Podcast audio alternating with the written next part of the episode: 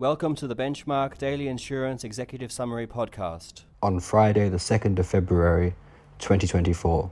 Blake and Anor and Fox. King's Bench Division of the High Court of England and Wales. An actor and anti quote woke activist liable in defamation for calling gay advocates paedophiles in a Twitter exchange. The advocates are not liable for calling him racist due to a lack of serious harm. Alumina and Bauxite Company Limited and Queensland Alumina Limited. Federal Court of Australia. Allow subsidiaries of a Russian company to participate in an alumina joint venture would violate Commonwealth sanctions against Russia imposed after the invasion of Ukraine.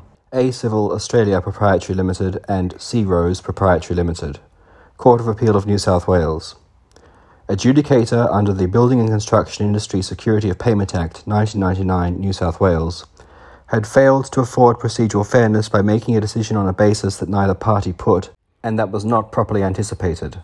CBX and QWJ. Supreme Court of Queensland.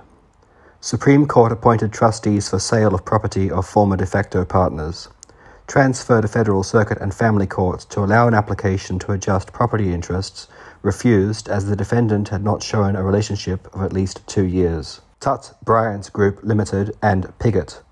Supreme Court of Western Australia. Misleading or deceptive conduct case where three out of five alleged representations were unsupportable or inadequately pleaded. Summary judgment for defendant refused, but strikeout application allowed in part. Paisioneri and Whitehouse, Supreme Court of Tasmania. Challenge to will on grounds of lack of testamentary capacity, undue influence, and breach of an agreement for mutual wills.